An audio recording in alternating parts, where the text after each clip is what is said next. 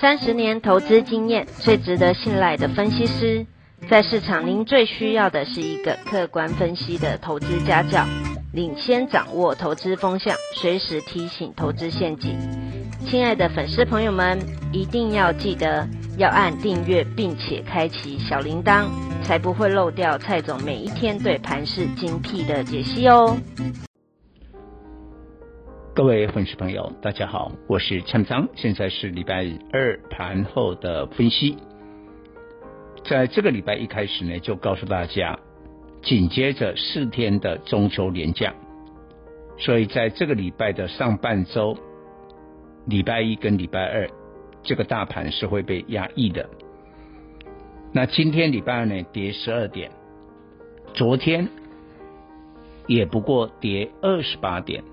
等于这两天加起来跌四十点，跌得非常非常的少，但是隐隐约约可以看到中秋连假的阴影，让台北股市呢量缩了。昨天跟今天都是今年的次第量两千五百多亿，所以量缩价跌，但这个价呢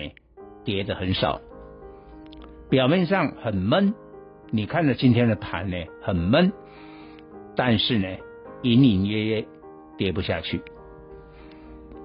那明天礼拜三是台子期的结算，我认为结算之后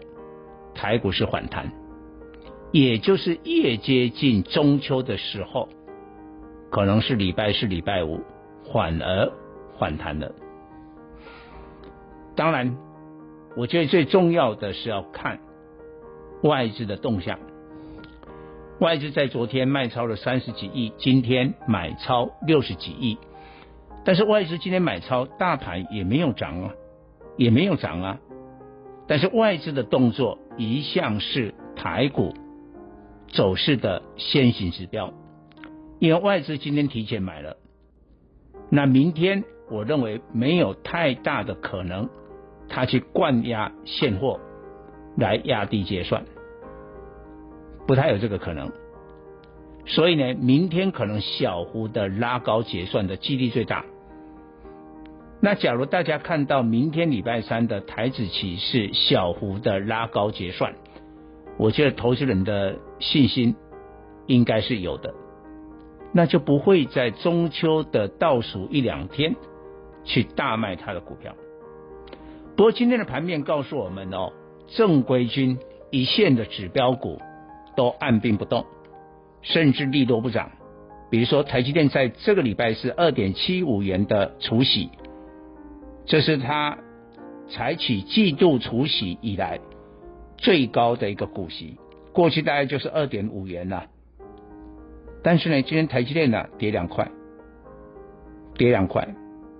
晶圆代工的联电、世界先进也都跌。电子股亮点很少，但是呢，怪的现象出现了。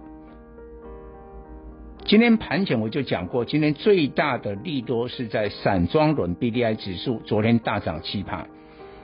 全球主要的散装轮都在涨，但台股呢，开高之后收黑啊，跌破眼镜。原来是受到货柜三雄长荣、阳明、万海杀下来的一个拖累，所以利多不涨，反倒是大家不太认识的，现在国际油价在涨了，所以沾一点边的化工类股，就是那个代号前面是一七的，哇，好几档啊，小股票涨停板。当然，我不是我个人不是推荐这种股票，不要误会哦。因为他们的基本面蛮普通的，但涨停板，甚至像永光的成交量还成为第一名的成交量，你从来不认识的个股居然打败了这个联电，打败了长隆，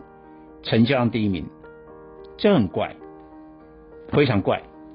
就代表特定的主力，但是这样的话呢，我认为应该只是一个过渡期。啊，不是一个真正的一个趋势。假如台北股市都是看一些妖股、小股来表现的话，那这个盘我们就不看好。但我认为这只是放假之前、长假之前的一个过渡因过渡期，不会真正的一个趋势。期指结算之后恢复正常。以上报告。本公司与所推荐分析之个别有价证券无不当之财务利益关系。本节目资料仅供参考，投资人应独立判断、审慎评估并自负投资风险。